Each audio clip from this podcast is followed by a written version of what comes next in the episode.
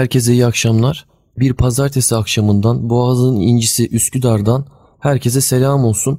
Ben Deniz Fatih Üstün. Ben Deniz Ömer Faruk İnanç. Tabii bu şartlarda programı yapmak gerçekten e, çok zor. Ülkemizin etrafında koronavirüs sarmışken e, yine Manisa'da, Elazığ'da, Van'da depremler olurken yine İdlib'de e, olan hareketlilikle alakalı ve şehitlerimizin olduğu bir haftada e, gerçekten e, yüreğimiz çok buruk, e, bağrımız yanıyor, hüzünlüyüz. E, biz bunu bu stüdyoda Ömer Faruk kardeşimle beraber gerçekten yaşıyoruz. E, ne dersin Ömer Faruk? Evet, ülke olarak zor günlerden geçiyoruz. Ee, dediğin gibi depremler, e, dünyayı kasıp kavuran virüs salgını, e, son olarak da İdlib'de e, verdiğimiz şehitler ve oradaki mücadelemiz. Kalbimiz orada, yüreğimiz orada, aklımız hep orada. Onlar orada mücadele ederken biz burada yani gül, gülemiyoruz, onu söyleyelim. Benim aklıma Fatih bunu bu programa girirken şu geldi. Bosna Hersek savaşı devam ederken 90'lı yılların başında Ali İzzet Begoviç yeni kurulmuş Bosna Hersek ülkesinin ki yakın zamanda sen de az önce konuşmamızda hatırlatmıştın 28. kuruluş yıl dönümü kutlandı. Ali İzzet Begoviç yeni e, devlet başkanı şehir kuşatılmışken Sırplar tarafından ve bombalanırken bir müzisyen dünyaca ünlü bir müzisyenini çağırıyor Bosna Hersek'in. Saraybosna'da diyor ki e, sen Saraybosna şehir orkestrasını kuracaksın diyor. Tabii müzisyen çok şaşırıyor çünkü insanlar orada Yiyecek yemek bulamıyorlar şehirde. Elektrik yok, su yok. Can kayıpları, bombalanmalar savaş tüm hızıyla devam ediyor. Böyle bir ortamda devlet başkanının kendisinden orkestra kurmasını istemesini garip karşılıyor. Fakat tabii bunu kendine bir görev addederek kuruyor e, birkaç arkadaşıyla ilk orkestrayı. Sonra her hafta e, Saraybosna'da konser vermeye başlıyorlar bombalar yağarken. E, ilk başta askerlerini motive eden müzikler tarzında ilerlerken daha sonra halkın teveccühü olduğunu bu işe görüyorlar. Ve normal orkestra icraatını yapmaya devam ediyorlar.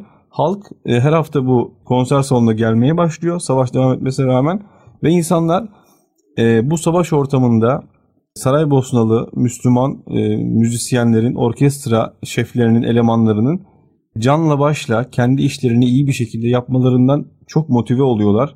Şehre bir moral kazandırıyor ve savaşın ilerleyişine olumlu bir etki yapıyor bu davranış. Hayat devam ediyor diyor Hayat aslında. devam ediyor diyor ve şu mesaj da çıkıyor Fatih buradan. Sadece cephede savaşan o Mehmetçiklerimiz bize düşmüyor görev. Bize de düşüyor. Peki nasıl düşüyor? Bunu düşünmek lazım. Biz o anda yaptığımız iş neyse, meşguliyetimiz neyse, elimizdeki imkanlarımız neyse onları en iyi şekilde değerlendirip ahlaklı, düzgün, planlı, iradeli, e, hiçbir şeyi boşa harcamayan, işini en iyi yapan insanlar olmalıyız. Mesela bizim şu anda elimizdeki imkan bu mikrofonlar, bu program. Bizim cephemiz şu anda burası. Yani biz buraya gelip her hafta konuşmaya devam etmeliyiz. Yine ahlaktan, merhametten, tarihimizden, kültürümüzden, medeniyetimizden, dinimizden, imanımızdan bahsetmeye devam etmeliyiz ki herkes de bizim gibi işini iyi yapsın. İnsanlara örnek olalım. Önce kendimizi düzeltelim. Sonra çevremize örnek olalım. Herkes böyle olsun.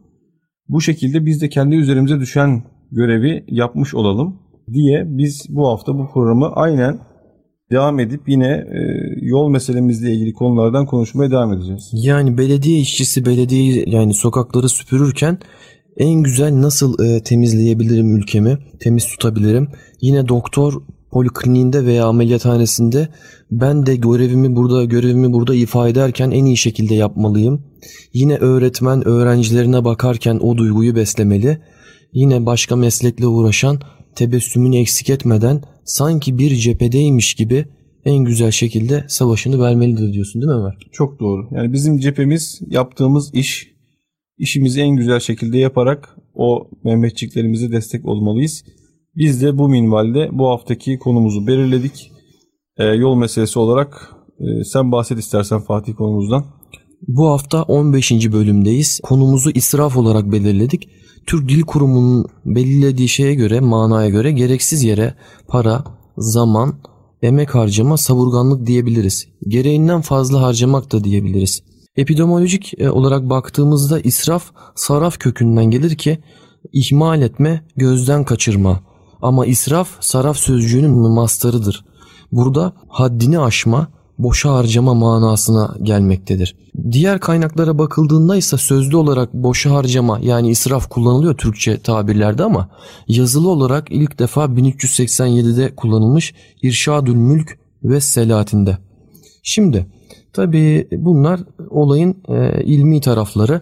Biz israf dendiğinde ilk hemen e, açık büfe kahvaltılar, e, yemek öğünlerinin sayıca fazlalığı ve e, çeşitliliğinin fazla oluşu. Yine bulaşık yıkarken açık kalan musluklarımız, farklı odalarda e, yanan açık kalan ışıklarımız, ampullerimiz, çim sulanırken, bahçe sulanırken, ota yıkamalarda gördüğümüz her yerin suyun cayır cayır akması, bitmeyen porsiyonlar, atılan ekmekler yine aşırıya kaçarak biz aslında doysak bile doymamış gibi tıka basa kendimizi doyurmamız hepsi israf sayılabilir.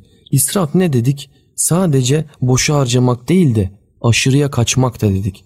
Şimdi ben hani bir hatta baktığım zaman Ömer şunu görüyorum. İsraf, tutumluluk, cimrilik hattına baktığımız zaman cimrilik sebepsizce elindeki parayı kıram, kıyamayarak harcamama durumu cimrilik. Evet. Bunların ayrımını iyi yapmak gerekiyor Fatih. Evet. Çünkü zaman zaman bunu yapmak zor olabiliyor. Nerede acaba cimriliğe kaçıyoruz? Nerede tasarruf etmiş oluyoruz? Nerede, nerede de nerede savur, savurgan olmuş oluyoruz? Nerede israf etmiş oluyoruz? O hatta baktığım zaman evet. e, şunu gördüm ki cimrilik sebepsizce harcamıyor. Bir manası yok ama tut, tutuyor, parayı tutuyor. Hı hı. Tutumluluksa şu bir amaç için elindeki imkanları idareli ve ekonomik olarak kullanıyor. Bir amacı var. Hmm. İsrafsa gereksiz, ölçüsüz yere kullanıyor, boşa harcıyor.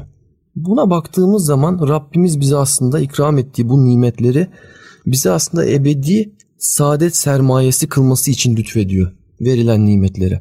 Tamam kula bu nimetler geldi. Kulsa bunları ne cimriliğe kaçarak ne de israfa düşerek hakkın rızasını gözeterek kullanacak Ömer. Evet. Yani e, israf et, nerede israf ettiğimizi netleştirmek gerekiyor Fatih. Yoksa nerede acaba biz e, gerektiği gibi harcıyor muyuz acaba yoksa israf mı ediyoruz? Bunu insan her zaman sorgulayarak hayatına devam etmeli bence. Bunu netleştirmek için de üzerine düşünmek gerekiyor.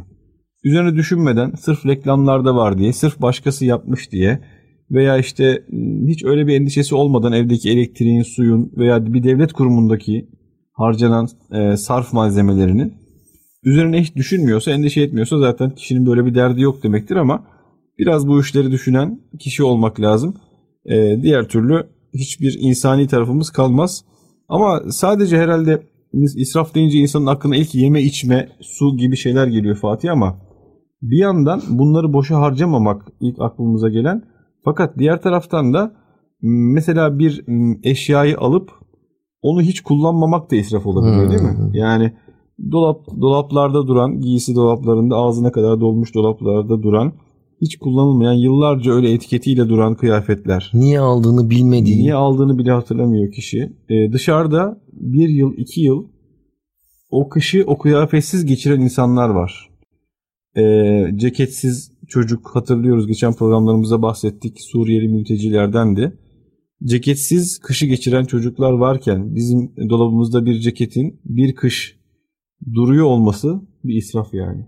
Evet. Ee, her zaman harcamak değil bazen harcamamak bile o e, malı israf etmiş o e, gibi o oluyoruz. aşırıya kaçmak oluyor ya o da israf. İşte evet, israfın anlamları. İsrafın aşırıya kaçmak. Aşırıya kaçmak. Evet. evet. Boğazın ritmine kulak ver. O noktada dediğin çok güzel bir yere değindin. İsraf tabi bu program öncesi düşündüğümde hep sanki gıda, giyim, ekmek israfı, yediklerimiz, içtiklerimiz gibiydi ama baktığımda Ömer Faruk şunları gördüm. Kulluğun israfı var. Kalbin israfı var ki ilahi nazargah hmm, kalp. Evet. Yani onu nelerle doldurduğuna bakıyor yani. Tabii. Sadece parayı, malı, mülkü değil de ee, bir sürü başka şeyin de israfı var aslında değil mi? Sana verilen ömrün israfı var. Neyle geçirdin? Nefes sayılı olan nefesimizin israfı var Ömer Faruk. Evet. Sinkaflı konuşabilirsin. Değil mi? Bağırarak konuşabilirsin. Değil mi? O seçenek. Hı hı. Ama diğer türlü de naif ve içi dolu bir şekilde insanları etkileyerek evet. e, iyilik yapmalarında telkinde bulunarak konuşabilirsin. Veya nefes konusunda şunu da derler eskiler. Hiç seni anlama ihtimali olmayan bir insan içinde nefesini boşuna tüketme. Evet. O da israf oluyor. Aynen. Hayrın israfı da olabilir diyor. Yine başa kakarak yaptığın ya da insanları inciterek yaptığın bir hayır israf olmuş oluyor. Muhabbet boş konuşmaların boş konuşmalarla dolu. Evet. İşte o muhabbet yine israf olmuş oluyor. Yine dilin ve ilmin düşünsene bir konuda ilim sahibisin ama o konuda mesela paylaşmıyorsun veya şeytanlıklara kaçıyorsun. insanları dolandırmaya çalışıyorsun. O da sana verilen bir akıl nimetinin israfı değil mi Ömer? Evet. Dil lisan yine öyle. İyiliğe davet edebilirsin, kötülükten uzaklaştırabilirsin. Eğer sen bunu yapmıyorsan israf etmiş oluyorsun. İnfakta da yine baktığımda infakın da israfı olabiliyor ki diyor ki gerçekten ihtiyacı olanları bulup verdiğinde işte o infak amacına ulaşmış oluyor. Hmm. Şayet sen sadece yakınlarını gözetiyorsan orada bir soru işareti var. Evet, infakın bile israfı olabilir yani. Bu gerçekten çarpıcı. Bir gün bana bir faydası olur düşüncesiyle eğer bir yardım yapıyorsak o israf olmuş bir e, infak oluyor yani. Evet. En önemlisi de herhalde Fatih saydıklarından zamanın israfı. Çünkü hiçbir şekilde telafisi yok. Yani maddi şeylerin belki telafisi olabilir Allah nasip ederse yaşarsak. Ama zaman biz ne yaparsak yapalım o zaman asla geri gelmeyecek. Ee, bu bilinçle zamanı değerlendirmek lazım. Boşa geçirilen zamanın e, aynı yayından çıkmış bir ok gibi asla geri gelmesi mümkün değil. İsrafların en tehlikesi de galiba zaman israfı. Ben en çok bundan korkuyorum Fatih. Gerçekten öyle. Ee, ömrümüzde zaman yani o kadar çok e, bizi e, ayartan şeyler var ki internet ve sosyal medya durumunda da konuşmuştuk. Bizim e, yaratılıştan anatomik olarak olan zaaflarımızı bilip bu yöne yönü, yani yönelip o zaafları kullanarak ömrümüzü heba edebiliyorlar. Çok dikkat etmemiz gerekiyor.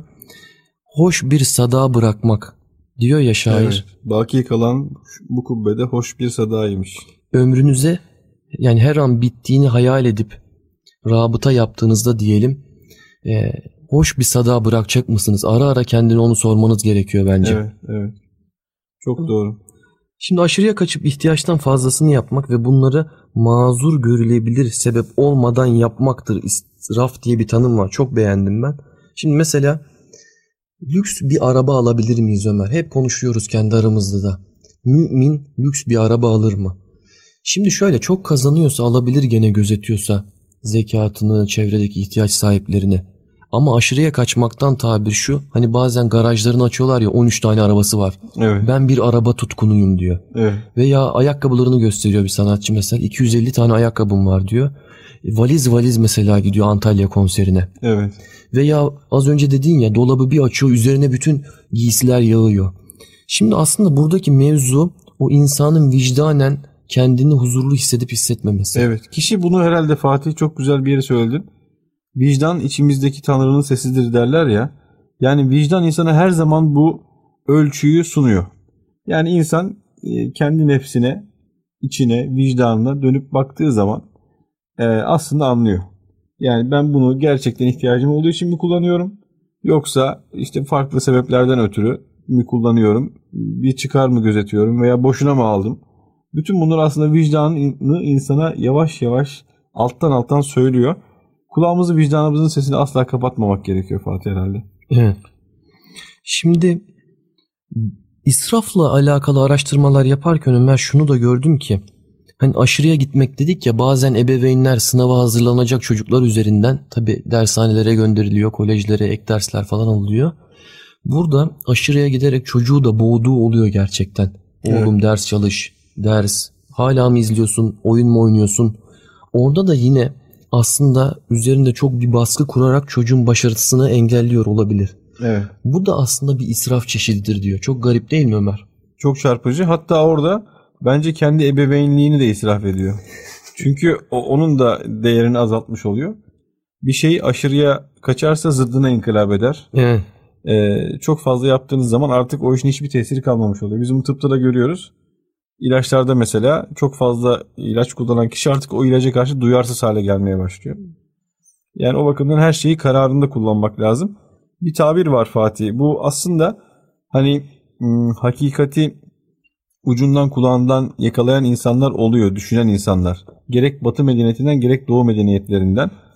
Ee, bizim İslam medeniyetimizin hakikat olduğuna inanıyoruz ama diğer e, tarih boyunca yaşamış medeniyetlerden de zeki adamlar, dehalar e, düşünceleriyle e, bu kırıntıları ucundan kulağından yakalıyorlar. Ama bu şuna benzetilebilir. Meşhur körlerin fili tarif etme örneği vardır. E, ilk bunu da Alişir Nevai bir kitabında yazmış 1200'lü yıllarda ama ona mı ait bilinmiyor. Daha önceden de gelmiş olabilir. Evet. Bir grup köre e, körü bir filin yanına koyuyorlar ve diyorlar ki e, karşınızda bir fil var. Bunun ne olduğunu bize anlatın. Dokunarak tabii körler şey yapıyorlar. Bir tanesi hortumuna dokunuyor. Geri geldiği zaman işte bir hortum tarif ediyor. Fil budur diyor. Bir tanesi bacağına dokunuyor. Fil bir ağaç gibidir diyor. Bir tanesi kulağına dokunuyor. Fil bir yelpaze gibidir diyor. Yani kör olan kişiler, ama olan kişiler e, fotoğrafın bütününü göremiyorlar. Sadece neresine temas ettiyse hakikatin bütününü o zannediyorlar. Evet. Yani o bakımdan biz e, sahip olduğumuz medeniyet içerisinde e, yani eşyanın künhüne vakıf, vakıf olmak derler ya bize inancımız bunu sunuyor. Yani hakikatin ta kendisini sunuyor aslında. E, diğer düşünen insanlarsa bunu ucundan kulağından yakalamaya çalışıyorlar. Buna güzel bir örnek olarak Batı medeniyetinde moda olan bu israfın israf hakikatinin bence bir kırıntısını yakalanmış hali gibi less is more tabiri var. Yani az aslında çoktur diye çevrilebilir. Az yaşadığınız zaman bir şeyi az kullandığınız zaman kıymeti artıyor. Ee, çok kullanmaktan daha fazla haz alıyorsunuz demek istiyor. Ee, ama tabii bu da işte filin bacağını tutmak gibi bir şey bence. Çünkü e, esas mesele bu da değil. Ne az olmalı ne de çok olmalı bir şey. Her şey kararında olmalı. Yani fıtrata uygun olmalı. Yani Allah her şeyi bir denge içerisinde yaratmıştır. Biz de o dengeye göre değil mi? Gerekli Evet. olan kadar yapmak, Aynen öyle. dengeli olarak yapmak diyorsun. Evet. Fıtrata uygun yapmak yani ki bunun da örnekleri var. Savaş Barkçın geçen katıldığı bir programda Fatih e, bundan bahsetmişti. Dedi ki fıtrat arıyorsanız peygamberler tam fıtrattır. Tam Evet. fıtrattır yani. Onların yaşam tarzına bakın. Hı. Ölçüsü, konuşması, oturması, kalkması, yemesi, içmesi. Mesela onda bir o hayatta bir israf göremezsiniz mesela. O hayatta bir boş söz göremezsiniz mesela. O hayatta bir merhametsizlik göremezsiniz mesela. O hayatta bir ahlaksızlık göremezsiniz mesela. Yani bir fıtrat arıyorsanız tam bir fıtrat peygamberlerin hayatına bakın. Kararında oluşu diyorsun. Kararında oluşuyor. Yani her şey tam dengede oturmuş artık. Veya ona çok yakın olan diğer kıymetli şahsiyetler tarihimizden onlara bakmak lazım ki biz e, hakikate yaklaşabilelim yani. Eflatun da diyor ki Ömer, önemli olan hayatta en çok şeye sahip olmak değil, en az şeye ihtiyaç duymaktır diyor. Hmm, evet. Çok güzel Çok gerçekten. güzel. Yani bu konu üzerinde e, düşünmüş insanlar galiba o kararında olmayı, dengede olmayı çok iyi e, saptamışlar. Evet, evet. Yani bunu e, geçmişte tarihte tabii bu şahsiyetlere bakmak gerekiyor. Onlardan bir şeyler öğrenmek gerekiyor. Günümüzde yaşayanlar da vardır muhakkak. Onlarla varsa tabii onların da peşini bırakmamak gerekiyor. Yani tarihe bakarken Fatih, tarih bilincinde de bundan biraz bahsetmiştik.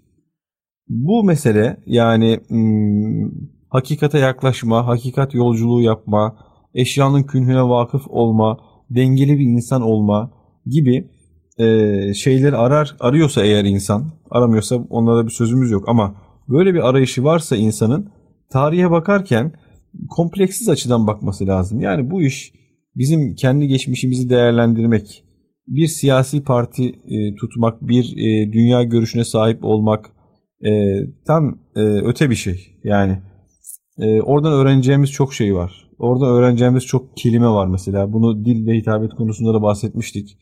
Yani lütfen tarihimizden öğreneceğimiz şeyleri, dersler, hatalar da olabilir, doğrular da olabilir. Bunları bizim komplekslerimize kurban etmeyelim. Ee, bakarken objektif bir şekilde biz buradan ne kazanabiliriz, ne öğrenebiliriz? Şimdi bilmediğimiz bir kavram geçmişte kullanılıyormuş. Ne kadar güzel bir düşünce zenginliğiymiş bu. Falanca dilden geldiği için onu reddetmeyelim yani. Ee, sonuçta kazanan yine biz olacağız. Biraz kompleksiz bakmak gerekiyor gibi tarihimize gibi geliyor Hem bana. öyle hem de galiba ekonomiyle alakalı yönlendirmelerde e, halkımız biraz reaksiyonsuz kalıyor Ömer. Ramazan Kurtoğlu hocanın da hani konu israf olunca aklıma geldi. Şöyle diyor geçenki konuşmasında her ailenin e, toplumsal ekonomik bilinci olması gerekiyor. Diyor ki başka bir hoca da oradan dedi ki ekoloji noktasında da aynı şeyi düşünüyorum dedi. Hmm. Sadece ekonomi değil ekolojide de. Ekoloji evet. de bence onun içine katalım dedi. Çünkü ekonomide sarf ettiğimiz şeyler e, aslında doğayı harap ederek yapılıyor. Onun farkında olmuyoruz. Yani harcadığımız yeni cep telefonları e, zaten sınırlı artık biliyorsun ömürleri sınırlı yapılıyor galiba. Önceden kullanılanlar 10 sene giderken şimdi bir anda güncellemelerle birlikte 3 seneye düşüyor ömrü. Evet. Ama onlar doğayı tahrip ederek yapılıyor Ömer. Yani çünkü onun için bir maden çıkartılması gerekiyor. Ee, yine ormanlar kesiliyor, tıraşlanıyor. Daha sonrasında o madene ulaşılıyor. Yani al, tüket, at toplumu oluyoruz ama o noktada ekolojiye de ciddi bir zarar veriyor. Hem de nasıl hem de nasıl. Yani mesela bir e, sanayi ürününün üretilmesi için kim bilir ne kadar su harcanıyor. Kim bilir ne kadar e, güneş e, enerjisi harcanıyor mesela veya tüketilebilir enerji harcanıyor. Fosil yakıt harcanıyor. Bunları düşünmek lazım. Yani o ekoloji bilinci derken onu kastediyor aslında. Evet değil mi? Yani bir oluşumun aslında nelere zarar verdiğini bilirsek o kadar kıymete bindiririz ki yani al, tüket, atı hemen yapmayız. Vicdanen bir rahatsızlık duyarız. Yani bize empoze edilen o şeye karşı bir reaksiyon vermiş oluruz. Yeni yapılan araştırmalar Ömer Faruk dünyanın 4 bölü 3'ünü kaplayan okyanuslardaki plastik kirliliğinin Yeni Zelanda kadar bir adayı oluşturduğunu söylüyorlar. Evet, evet. Ve balıkların onları yemesiyle yine vefat etmelerini, suyun üzerinde çırpınmaları falan. Sonra biz o balıkları yiyoruz. E, o da o var devamında. Var. Kuşlar yiyor o var. plastikleri. Hatta Alplerde yapılan araştırmalarda karları eritip bakıyorlar ki mikroplastikler var Ömer. Evet. Alplerde karların üzerinde. Kendi elimizde şeyi mahvediyoruz. Evet. Yani o kadar çok e, plastik veya işte neyse tüketiyoruz ki Fatih. Aslında bunun güzel e, geri, şeyleri var. E, kaçış noktaları var. Güzel e, uygulamalar var yaygınlaşan günümüzde. Onları kullanabiliriz. Yani geri dönüşüm mesela Türkiye'de kültürü bayağı ilerlemiş durumda. Hiç fena değil bence eskiye göre. Evet. Geri dönüşümü kesinlikle kullanmalıyız. Üsküdar Belediyesi'nin mesela böyle bir uygulaması var. Çok güzel. E, haftada iki gün sadece geri dönüşüme uygun çöpleri topluyorlar. Ve onlardan tekerlekli sandalye gibi ihtiyacı olanlara malzeme çıkartıyorlar o şeylerden. Veya e, işte e, bu geri dönüşebilir malzemeleri toplayan kişiler var. Yani onlara da bu gayet rahat verilebilir. İnsanlar bunu topluyorlar ve satıyorlar. Oradan şey elde ediyorlar. Galiba haberleri yapılması lazım. Bir de insanlar bu duruma alıştıkça daha çok artabilir Ömer. Artabilir. Çok büyük bir geri dönüş bu. Yani ne ne kadar toplasak kar. Evdeki çöplerimizde Fatih e, biz ambalaj ürünlerini ayırdığımız zaman başka bir yere geriye o kadar az şey kalıyor ki ben bunu yaşadım. Sadece işte yumurta kabukları, meyve kabukları, çay çöpü falan kalıyor. Evet. Yani hepsini aklıma gelenleri söyleyeyim. Bunlar da zaten doğada birkaç haftada kaybolup gidecek organik şeyler. Evet. Yani biz gerçekten bütün ambalajları ayırıp geri dönüşüme verebilirsek aslında dünyayı çok az kirletmiş olacağız. Evet. Diğer taraftan güzel bir uygulama örneği olarak her tarafta var artık bütün belediyelerde. E, giysi kumbaraları var. Bunları da aktif olarak kullanabiliriz. Yani hiç kullanmadığımız bir kıyafeti anında o şeyi atalım. Bu çöpe atmak değil tabii ki ihtiyacı olan birisine o veriliyor ve o kıyafet işe yaramaya devam ediyor. Bunu da hatırlatmış evet. olalım. Şimdi tabii ilk yarıya hızlı bir şekilde giriş yaptık. Ee, biraz ritmimiz bu hafta düşük gibi gerçekten ama üzüntümüz büyük olduğu için e, böyle gidiyor. İkinci yarısında tekrar devam edeceğiz. İkinci yarısında ne konuşacağız? Çarpıcı bilgiler var. Mesela dünyada her üç tabaktan birinin çöpe gittiğine dair. Türkiye Ticaret Bakanlığı'nın israf raporu var e, konuşacağız. Mesela günlük Türkiye'de e, kaç milyon e, maalesef ekmeğimiz çöpe gidiyor. Yine e, insanoğlunun mantıklı düşünebilmesine dair veya işte hmm, kredi kartları Ömer. Kredi kartlarına dair evet, mutlaka konuşmamız mutlaka gerekiyor. Bahsedelim. İsrafın ana kaynaklarından gibi. E, biz her hafta olduğu gibi ikinci bölüme öncesinde bir türkü dinleyeceğiz. Ama bizim hani bu hafta yaşananlar nedeniyle bize bir mola mahiyetinde bunu mazur görün. İkinci bölümde görüşmek üzere. Burası Boğaz'ın Sesi Radyosu.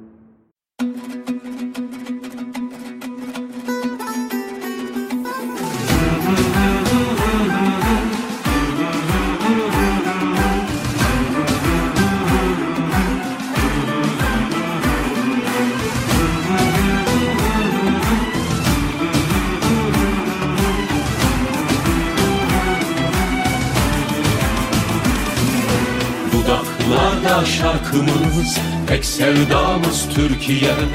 İşte budur farkımız Tek sevdamız Türkiye. Tek sevdamız Türkiye. Vatan bizim, can bizim İzmir bizim, Van bizim. Bitmeyen heyecan bizim Tek sevdamız Türkiye. Baharıyla, yazıyla Türküsüyle, sazıyla Kürdü, Türkü, Lazıyla sevdamız Türkiye.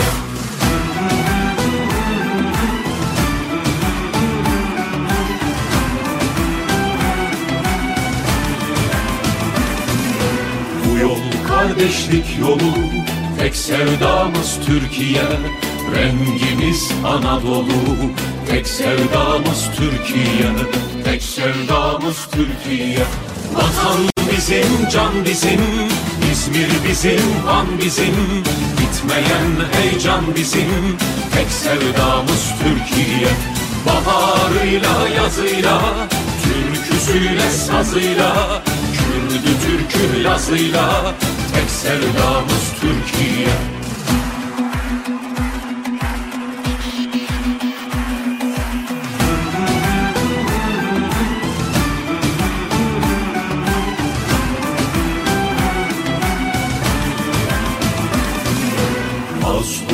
nefesiyiz. Tek sevdamız Türkiye Sessizlerin sesiyiz. Tek sevdamız Türkiye Tek sevdamız Türkiye. Vatan bizim, can bizim İzmir bizim, Van bizim. Bitmeyen heyecan bizim Tek sevdamız Türkiye.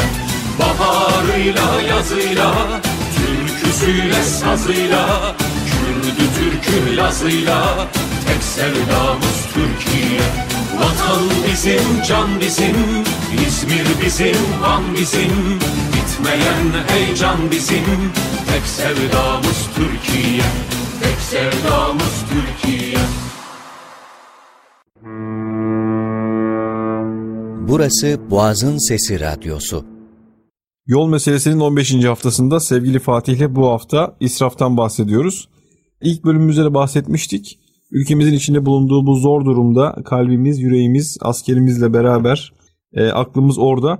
Fakat bizim sadece cephedeki Mehmetçiklerimiz değil, herkesin bulunduğu görevi, bulunduğu konumu, yaptığı işi en iyi şekilde yaparak vatanseverliğini göstermesi gerektiğinden bahsetmiştik. Bizim cephemiz, işimiz de şu anda bu mikrofonlarımız. Biz her hafta olduğu gibi yol meselesi ekibi olarak ahlaktan, merhametten, tarihimizden, kültürümüzden, medeniyetimizden bahsetmeye devam edeceğiz. Bizim de e, mücadelemiz bu olsun. İlk bölümde Fatih israf tanımından bahsettik. İsraf, tasarruf, sarf etmek gibi kavramlar ne demek? İsraf, cömertlik, cimrilik e, arasındaki dengeyi nasıl bulabiliriz?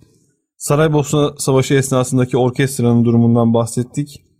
Az değil, çok değil, dengeli yaşamaktan bahsettik. Zaman israfından, ömrün israfından bahsettik. Program ikinci bölümüyle devam ediyor.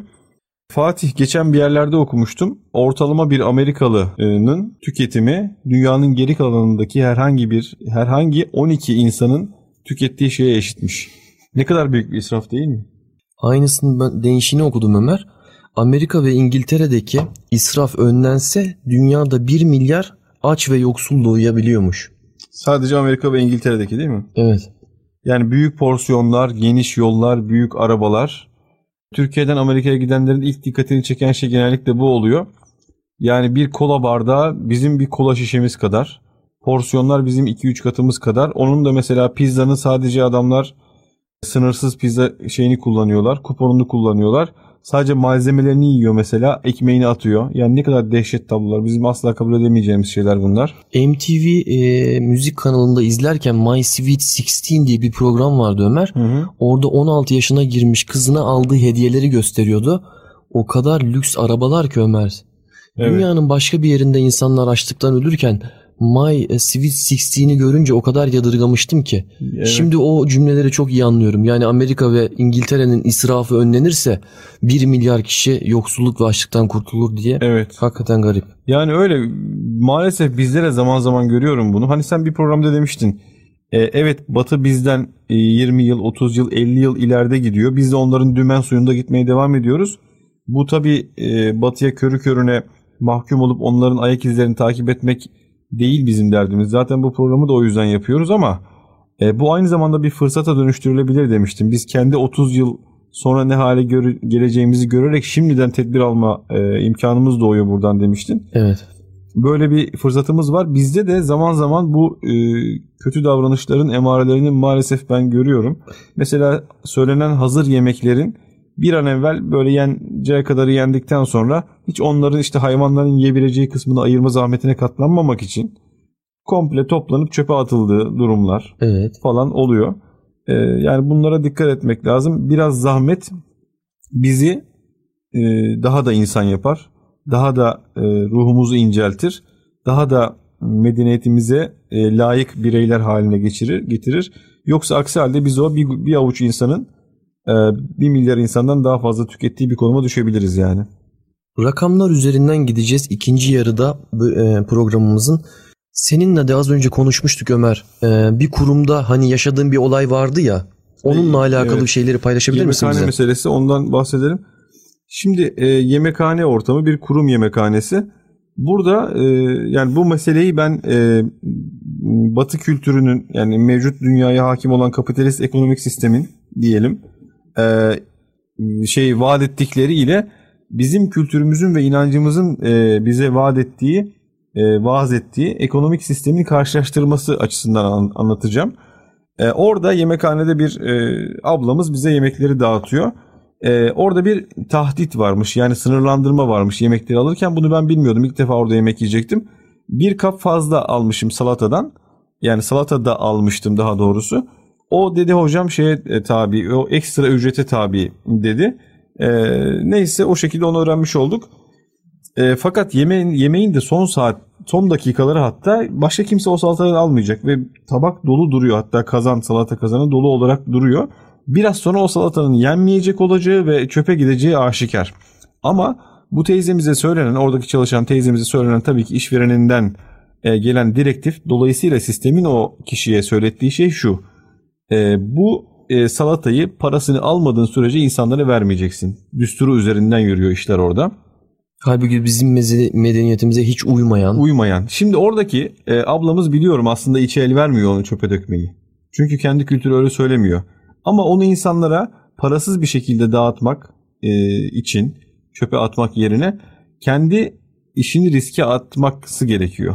Yani işverenine dolayısıyla sisteme bir e, başka Reaksiyon göstermek. reaksiyon göstererek bu işi ancak insanlara bunu çöpe atmaktan kurtarabilir. E, kapitalist sistemin önerdiği dediği düstur bu. Diğer taraftan bizde nasıl oluyor peki Fatih? İslam ne diyor mesela bu duruma? Diyor ki İslam'ın tek şartı şu. O salata çöpe dökülemez diyor. Yani parasının alınıp alınmamasıyla ilgilenmiyor. Anlatabiliyor muyum? Ee, tek bir kural var. israf etmeyeceksin. Yani o salatayı parasını alsan da almasan da ne yaparsan ya- ya- yap e, çöpe atma. Bizim düsturumuz bu. Yani burada bu basit e, yemekhane olayında aslında iki büyük ekonomik sistemin e, insanlara ne kadar farklı şekilde baktığı, insanoğlunu nasıl farklı değerlendirdiği ortaya çıkıyor. İşte bu birinci kapitalist sistem diyelim birinci sistemin bizi ne hale getirdiği, israfı ne kadar körüklediği, insanların parasını al para üzerinden sadece hesap yaptığı ortaya çıkıyor. Diğer taraftan ise esas merkezde israf var. Ki, ki bizim medeniyetimizde biliyorsun ki su sebilleri var. Çeşmeler var. Evet. Yani değil mi? Önceden su dağıtanlar var.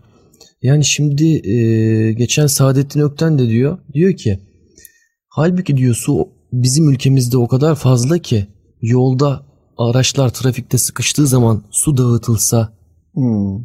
İnsanlar para istenmeden bunu devlet eliyle yapsa e, diğer ülkeler görse böyle şey çok güzel karşılamaz mı? Ve Ne kadar- insanımız için diğer insanlara yine bir hizmet olarak yani Evet. kaybettiğimiz değerleri aslında tekrar ortaya çıkarmaya çalışıyor. Ne kadar kolay değil mi? Sadece bir bir su ikram Su. etmek yani. Maliyeti de çok düşük. Evet. Halbuki hayatımızı ne kadar değiştirebilir? Az önce bahsettin ya bir kurumda yaşadığın olayı Ömer.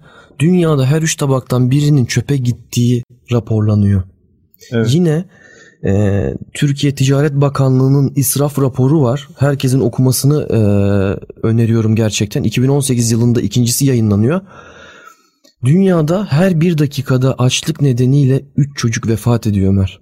Allah Allah. Evet. Yani 2012 yılında günlük ekmek israfı Türkiye'de 6 milyon günlük ekmek ekmek israfı. Bu yıllık bize maliyeti 1,5 milyar TL ki 500 kilometrelik duble yola tekabül ediyor. Yine sayısı ona yakın güzel donanımlı okula tekabül ediyor. Günde 6 milyon değil mi? Günde Fatih? 6 milyon evet. Onun bize maliyeti ise 1,5 milyar TL yıllık.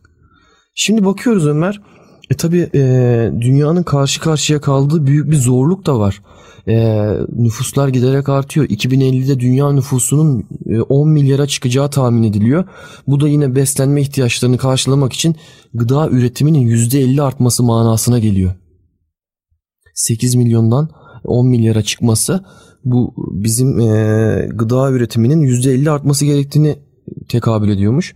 Yine 2025 yılında su kıtlığı yaklaşık 3 milyar kişiye ulaşacak. Su kıtlığı Hmm. 3 milyar kişi suya ulaşamayacak. Evet evet. Ülkemizde de 2030 yılında nüfusun 10 şey 100 milyon olması tahmin ediliyormuş ve su tüketimi şimdikine göre 3 kat artacak Ömer. Evet. Ya bunların tedbiri alınması gerekmez mi? Yine enerjiyle alakalı saptamalar var. O kadar güzel ki israf raporu 2018'in Türkiye Ticaret Bakanlığı yayınlamış.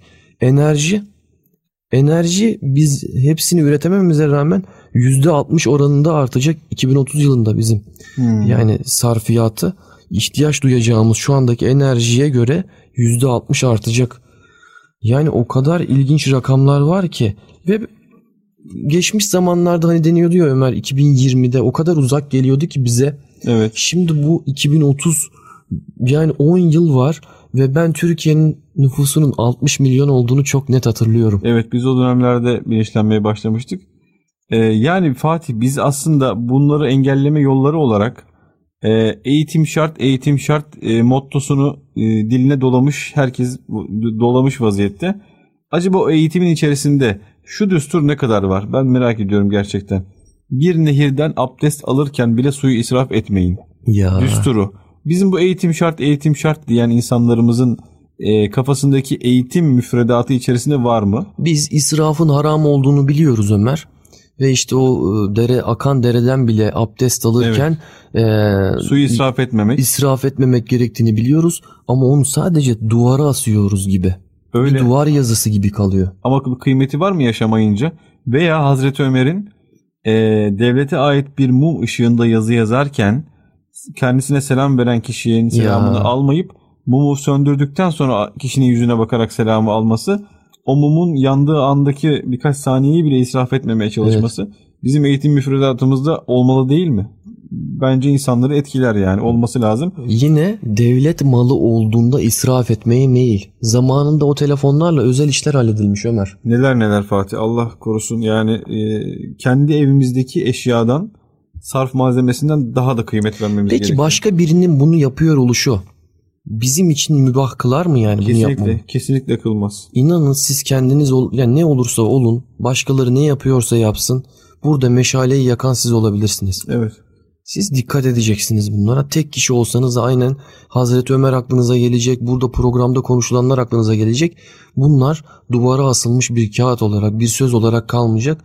Bunlar uygulandığında davranış olarak, karakter olarak kendine yansıdığında e, anlamlı olur. Öyle. Ben yine bir hatıramı aktarayım. Ee, Sağlık Müdürlüğü'nde bir devlet kurumunda eskilerden bir memur abimiz vardı. Demişti ki biz e, eskiden bu işe ilk başladığımızda bizim şeflerimiz vardı eski memurlar.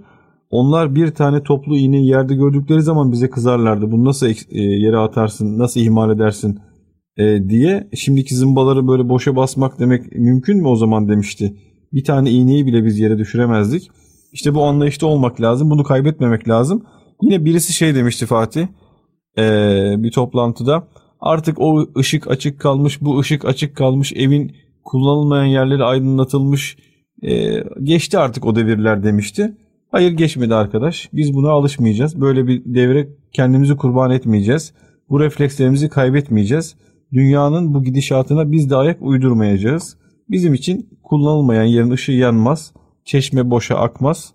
Ee, biz bu düsturlarla e, yaşayacağız ve çocuklarımızı da bu şekilde yetiştireceğiz yani. Yani e, uyuşturulmayacağız, miskin hale getirilmeyeceğiz. Evet. E, alışkanlık haline getirilmeden reaksiyon göstermemiz gerekiyor. evet. Bazı şeyleri hatırlamamız gerekiyor galiba Ömer değil mi? Evet alışmamak konusunda şöyle bir şey aktarayım Fatih. Bizim Bosna Hersek gezimizde Evet. E, orada İlim Yayma Cemiyeti'nin Bosna Hersek şubesini idare eden Salih Sağır abi vardı. Kendisi de dinliyorsa e, hürmetle anıyoruz. Onun Bosna'ya ilk gidişinde yaşadığı bir hatıra var. Şimdi Türkiye'den Bosna'ya gidiyor genç yaşında oradaki e, şubeyi kurmak için ve oradaki diğer sivil toplum kuruluşları ve daha önceden oraya gitmiş olan Türklerle oturuyorlar. Evet. E, çeşitli sorular soruyor tabii şehirle alakalı, yaşayışla alakalı.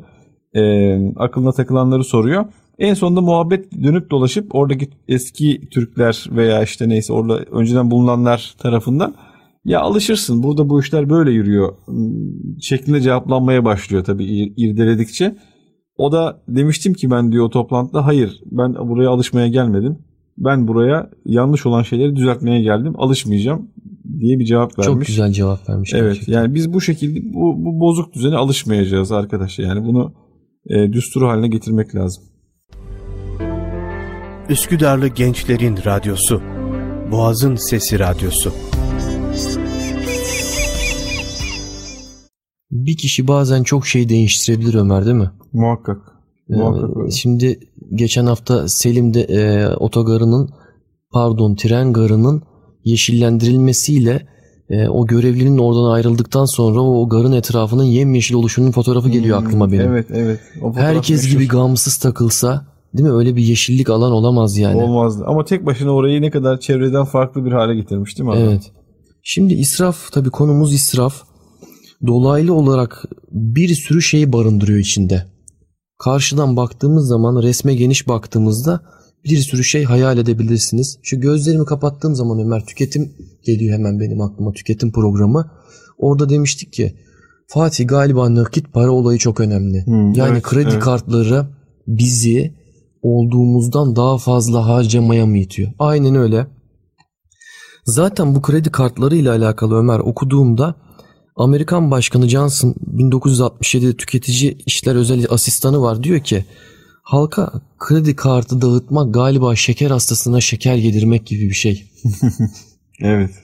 Yani orada kredi kartı bizim zaaflarımızdan yararlanılarak aslında tüketimi arttırma amaçlı. Bizim eee, hane halkı borç seviyemiz 600 milyar TL'ymiş Ömer Faruk. Hı hı. Bunu neoliberal kapitalizmin ağ babaları 1 trilyon dolara nasıl çekeriz diye düşünüyorlar. Ve yapılan araştırmalarda ise şöyle e, Stanford Üniversitesi'nde 2012'de araştırma yapıyor insan kaynakları. 40 yıllık bir araştırma. 40 yıl. iyi rakam. İnsanlar sadece mantıklı düşünme açısından %6 karar veriyor. Yani %6'lık olarak karar veriyor mantıklı düşünebilme. Tabi bu reklamlar falan nasıl devreye giriyor zaten? İnsanın bilinçaltına yönelt kendisini yönelterek orada refleksif davranmaya itiyor. İnsanın mantıklı düşünmesini egale ettirip tüketimi arttırma açısından. Orada Fatih sen daha önce bahsetmiştin bize bundan. E, halbuki insanlar %6 mantıklı düşündüklerini zannetmiyorlar değil mi? %70 bayanlar diyor hoca. Evet. %90'da erkekler mantıklı düşünürüm diyor. Evet. Ama gerçekler öyle değil. 40 Yani yıllık araştırma değil mi? Evet, %80-90 ben gayet mantıklı düşünüyorum zannederken e, %6. işin aslına bakıldığı zaman %6'lık bir mantıklar. E peki burada Prozan Pralek diye Sırp bir araştırmacı var. O da yine şeyde MIT'de çalışıyor Ömer. Kredi kartları ile alakalı e, araştırmalarında nakit ve kredi kartı e, nakit kullanıldığında insanın o parayı verirken hafif bir acı hissetmesi ve silkelenmesi gibi bir duygu durumuna girerken kredi kartlarında öyle bir şey saptanmıyor. Hmm, Evet çok ilginç. Ve bir şey 20 gerçekten. kat daha fazla harcamaya sevk edebilir diyor 20 kredi kat kartı. değil mi? Evet. Evet. İşte az önce bahsettiğimiz o paranın ağ babaları nasıl 600 milyar TL'den Türk halkını 1 trilyon dolar harcamaya sevk edebiliriz diye düşünebiliyorlar. Yani 1 trilyonu da geçmeyelim ki insanlar e, isyan etmesin. Ama Evet. 1 trilyona kadar da çıkalım onlar e, hazır uyuşmuş vaziyetteyken E, diyor. o da neymiş? Kaldırılabilir hatmış o da. Hmm. Yani insanların buraya kadar hani biz hani isyan haline getirmez. Evet. Ne öldürür ne güldürür bizim de işimize yarar. Evet. Değil mi? Bize biçtikleri rol zaten bu. Bunların tabii ilminin olması da çok garip değil mi Ömer? Yani e, insanoğlu tabii bunu bilmediği için tuzaklara düşüyor gibi. Evet. Ama bununla alakalı araştırmalar var. Hı hı. E, 40 yıl süren defeklerimizin bilinmesi, e, bizim insanoğlunun gerek hormonal tepkileri, Evet, evet. gerek zaaflarının bilinmesi, bu sosyal medya konusunda da bahsetmiştik. Dopamin bağımlılığı her beğeni aldığımızda falan. Ya. Yani gerçekten çok ilginç. Mesela bu benim için çok çarpıcı oldu. Reklamları izleyen kitleyi düşünelim o zaman. Evet. Yani sadece bu insanların 100 kişisinden 6 tanesi gerçekten o şeye ihtiyacı olup olmadığını sorgulayabiliyor. 94 tanesi ise o reklama inanıyor yani. Bilinç altından bilinç altından inanıyor değil evet mi? inanıyor. Çok ilginç gerçekten. Yavuz Selvi Hoca var Fatih. Ben biz de takip ediyoruz ilgiyle. Evet. Ee, uyku konusunda çok güzel çalışmaları ve kitabı var. Psikiyatrist Konya'da. Konya'da Ee, o diyor ki uyku güzel bir uyku kapitalizme atılmış sıkı bir yumruktur diyor. Ee, yani zamanında uyuyan zamanında uyanan erken kalkabilen erken yatabilen kendi uyku düzenini kendisi belirleyebilen yani bizim de verdiğimiz vermeye çalıştığımız mesaj uyarınca yol meselesini çizebilen kendi haritasını çizebilen bir insan olursak e, bu tüketim çılgınlığına da alet olmamış oluyoruz. İsraf da biraz böyle galiba. Yani beden bize verilen bir emanet Ömer. Uyku da onun bir e, kendini yenileme formatı gibi. evet. Değil mi? Yani aslında uyku uyuduğumuz zaman, sağlıklı olduğumuz zaman değil mi? Bedenimize e, o verilen emanete riayet ettiğimiz zaman çok güzel sonuçlar olabilir. Şüphesiz biz böyle tekrara kaçmak gibi olmasın ama önceki programlarımızda bahsetmiştik tüketim çılgınlığında. Ee, televizyon insanı öyle bir uyuşturuyor ki demiştik. Ee, artık insan gecenin ilerleyen saatlerinde televizyon izlediği koltuktan kalkıp yatağa bile gidemez hale geliyor. Evet. O yüzden uykuyu geciktiriyor ve gecenin bir vakti yatıyor. Sabah e, böyle gözler kan çanağı olarak zar zor yataktan kalkıyor falan. Ee, yani aynı bunun gibi israfı da hayatımızın gündemine alırsak, hayatımızın merkezine alırsak tıpkı diğer hasletlerimiz gibi bahsettiğimiz daha önce ahlak gibi, merhamet merhamet gibi, paylaşmak gibi, ailemiz gibi, dostluk gibi, kitap okumak gibi bu tür şeyleri hayatımızın merkezine alır. Gerçekten gündemimizde tutarsak, akşam kafamızı yastığımıza koyduğumuzda bugün ben merhametli olabildim mi? Bugün ben israf ettim mi acaba bir şeyleri diye bu endişeyi taşıyarak yaşayabil- yaşayabilirsek galiba e, o zaman dengeli Farkında bir... olabilirsek diyorsun yani. Tabii farkında olmak evet. Benim yaşadığım bir şeyi anlatayım Ömer. Ee, asistanlık dönemimde nöbet tutarken tabii e, eve nasıl gittiğimizi hatırlamıyoruz. Bazen otoparka çektiğimiz araçları unutuyoruz. Nereye park ettiğimizi Yerini falan. unutuyoruz. Çok yoğun gerçekten bir yaşam. Orada e, almış olduğum telefon modası eskimişti. Ve şarj e, şarjım bittiği vakit bir personelimize rica etmiştim. Ya bana hani bulabilirsen sevinirim diye. Orada yaklaşık bir saat sonra geldiğinde hocam artık e, ince uçlu şarj aleti değil de seni akıllı telefona mı geçirsek dedi. Evet. ben benim telefonumun bozulmasına kadar onu bekledim. E, akıllı telefonu o zaman aldım. Aslında bunları söylerken biz riya yapmıyoruz gerçekten. Yani hemen Alman ev sahibimiz geliyor aklıma. Babam anlatıyordu. Fotoğraflarda bakıyoruz hep aynı kazakla çekiliyor. Yani biz ben büyüğüm, ben küçüğüm, büyümüşüm yine aynı kazak falan böyle bakıyoruz Ömer. Babam 80'de çekilmiş yine aynı kazak. evet. Sormuştum diyor yani ev sahibim siz çok zenginsiniz. İmkanınız da var. Evet imkanınız var. Niye bunu e, yani değiştirmiyorsun? Niye giyinmiyorsun? O demiş ki yani önemli olan bunun temiz olması. Ve yani benim kullanabiliyor olmam, sağlıklı olması, atıyorum ayakkabımın ayağına ayağa vurmaması gibi veya kazağımın delik olmaması gibi Evet. 20-25 yıl boyunca bunu giydiğini diğer türlü gösterişe kaçabileceğini söylemiş Ömer. Evet, evet. Aslında baktığın zaman Mehmet Akif'in o sözü geliyor aklıma. Hani diyor ya Berlin'de Müslüman göremedim Evet. ama İslamiyet oradaydı gibi. Evet. Bazen biz bu dengeyi çok iyi sağlamamız gerekiyor gibi düş- diye düşünüyorum. Çok haklısın. Aynen öyle. Yani e, hayata böyle bakmak lazım. Çocuklarımızı da bu bilinçle yetiştirmek lazım Fatih. Yani israfı onların gündemine sokmak, bir kelime olarak kullanmalarını sağlamak. Acaba kaç kaç tane çocuk şu anda israf kavramını, tasarruf kavramını, sarf etmek kavramını e, biliyor? Veya hayatında cimrilik, tutumluluk ve e, israf e, dengesini tutturabilecek bir e, altyapıyı görebiliyor ailesinden. Veya işte o hani dişlerini fırçalarken musluğun açılmaması, Evet. yine bulaşıkları yıkarken şakır şakır yıkanmaması veya senin az önce bahsettiğin ışıkların hep açık olması farklı Evet. odalarda. Öyle. Ama buna bir reaksiyon gösterilmesi lazım ve bilinçli olmak lazım. Bunu aktarmak lazım değil mi? Şüphesiz öyle. Çocuklarda bu bir refleks haline gelmesi lazım. İşte o zaman eğitim şart, eğitim şart diye söyleyip durduğumuz şeyi gerçekten hayatımıza sokmuş oluyoruz. Bir şey daha değineyim mi Ömer? Tabii. Atlamaktan korkuyorum gerçekten. Önceden e, çarşılarda dolaştığımız vakit e, ayakkabı tamircileri, Lostralar vardı. E, yine hala var gerçekten. Evet. E, yine bıçak bileyicileri var. E, yani o tekrar tekrar kullanmak önemli galiba değil mi? Çok önemli. yani hemen Kesinlikle. kullan at modu değil de e, kalitelisini alıp daha sonrasında onu tamir ettirebilme duygusu Evet. çok önemli galiba. Fatih bu e, biraz batı tabiri kullanacağım ama kullanıp atmak, tamir edememek gelişmemişliğin bir göstergesi. E, biz Orta Doğu'ya işte falan gittiğimizde yani böyle ekonomik durum kötü ülkelere veya Balkanlara işte Avrupa'nın e, ekonomik durumu kötü tarafına gittiğimizde hep e, yani ikinci el, üçüncü el e, şeylerin, arabaların, beyaz eşyaların falan kullanıldığını ama oradaki kişilerin şöyle bir sözü vardı. Bunlar bozulunca biz bunları atıyoruz. Çünkü tamir etme kültürü yok. O yüzden de gelişemiyorlar. Evet. Yani bu Bir aslında kısır döngüye kısır girmiş döngüye oluyor. girmiş oluyorlar. Bir şeyi tamir etmek, tekrar kullanmak, onarmak eee, bir şey değil. Yani, Yani bir aklımızın bir köşesinde olması, olması gerekiyor. lazım. Bir kalite meselesidir yani bu. Bu çok önemli. Bunu e, düşünmek lazım. Batı insanı aslında e, orada bir kültür var mesela. Garaj kültürü var. O- Evet. O, garajlardan neler çıkıyor? E, Apple firmaları çıkıyor. E, Windows çıkıyor. Microsoft çıkıyor o garaj kültüründen. Evet. E, çoğu kişi kendi evini boyayabilen, kendi eşyasını tamir edebilen, hatta arabasını tamir edebilen durumda oluyor. Bizde ise sanki tamircilik yapmak biraz sanki şeymiş gibi. Hiç öyle bir durum yok. E, aksine bu bizim kalitemizi artır, arttıracak bir şey. Evet. E, onu da unutmamak gerekiyor. Boğazın Sesi Şimdi Fatih şeyden bahsetmiştik. Kitabımıza gelelim.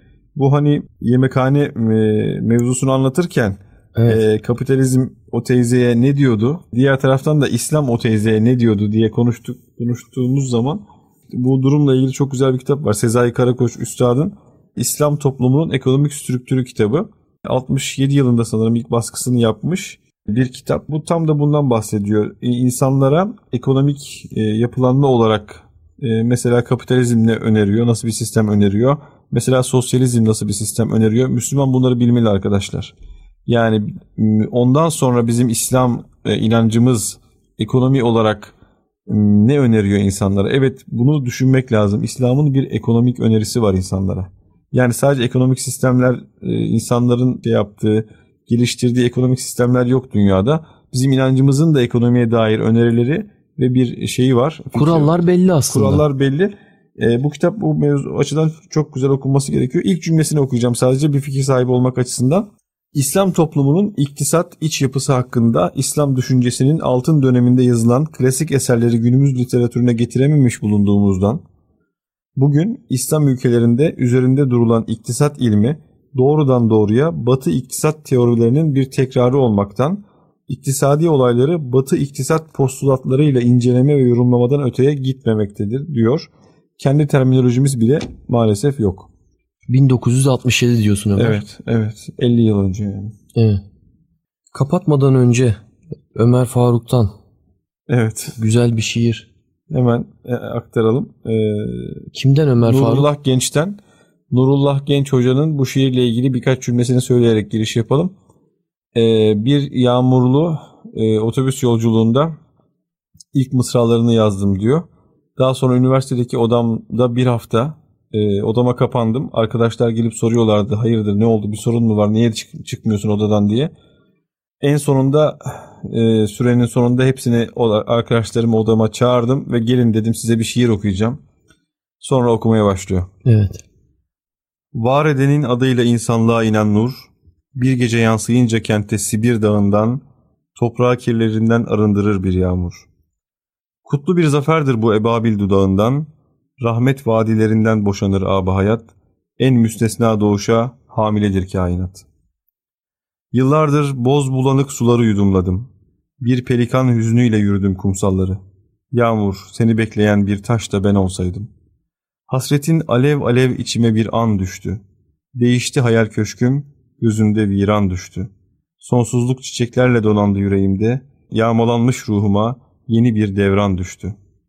İhtiyar cübbesinden kan süzülür Nebi'nin. Gökyüzü dalgalanır ipekten kanatlarla, mehtabını düşlerken o mühür sahibinin, sarsılır Ebu Kubeys kovulmuş feryatlarla. Evlerin arasına dikilir yeşil bayrak, yeryüzü avaredir, yapayalnız ve kurak. Zaman ayaklarımda tükendi adım adım, heyula bir ağ gibi ördü rüyalarını, çölde seni özleyen bir kuş da ben olsaydım. Yağmur, gülşenimize sensiz baldıran düştü. Düşmanlık içimizde, dostluklar yaban düştü. Yenilgi ilmek ilmek düğümlendi tarihe, her sayfaya talihsiz binlerce kurban düştü. Bir güzide mektuptur çağların ötesinden, ulaşır intizarın yaldızlı sabahına. Yayılır o en büyük muştu pazartesinden, beyazlık dokunmuştur gecenin siyahına. Susuzluktan dudağı çatlayan gönüllerin, sükutu yar, sevinci dualar kadar derin. Çaresiz bir takvimden yalnızlığa gün saydım. Bir cezir yaşadım ki yaşanmamış mazide, dokunduğun küçük bir nakış da ben olsaydım. Sensiz kaldırımlara nice güzel can düştü. Göğsümüzden umutlar bir can düştü. Yağmur, kaybettik bütün hazinesini ceddin, en son avucumuzdan inci ve mercan düştü. Şiir böyle devam ediyor Fatih. Uzunca bir şiir. Biz bir kısmını okumuş olduk. Evet, kaybettik bütün hazinesini ceddin diyor. O ne kadar güzel. ince görüyor gerçekten. Öyle. Darası alınmış sözdür şiir. Özünü verir. Hakikaten güzel. özünü veriyor. Ne güzel. Şimdi biz tabi e, israfa dair konuşmalarımızı yaptık. Atalarımız ne demiş? Ayağını yorganına göre uzat demiş. Damlaya damlaya göl olur. Yine hazıra dağlar dayanmaz. Erkek getirmeyi, kadın yetinmeyi bilmeli. Daha bir sürü sözler. Tabi evet. Allahu Teala da yiyin için israf etmeyin. İsraf haramdır gibi ayetler evet. var. Şimdi şöyle. Biz tabi hmm, öyle bir medeniyetin evlatlarıyız ki nimete karşı olan şükrümüzü de çok iyi bilmeliyiz hakikaten. Yakın zamanda e, biftek üzerine çalışmış bazı restoranlar böyle hani dünyaca meşhur olmuş. Dünyaca meşhur olmuş. Yani Kısa üzerinde söyle. öyle farklı e, motifler yapıyor ki tuz savurmalar falan. Nimetin üstüne. Nimetin üzerine e, şov e, maalesef öyle. İşte bu aşırı aşırıya kaçmak ve maalesef bu tarz şeyler toplumumuzda da tutuyor Ömer. E, bu da aslında bir israf çeşidi. Oraya gitme nasıl? evet oraya gitmeye çalışmalar da yine öyle. Ya dehşet rakamlar Fatih. Ben Moda o bahsettiğin restoranın bir faturasını gördüm. kişinin cep telefonunda. Gözlerime inanamadım yani olacak gibi değil. Ama kişi o rakamlar üzerinden bile kendine bir reklam devşiriyor.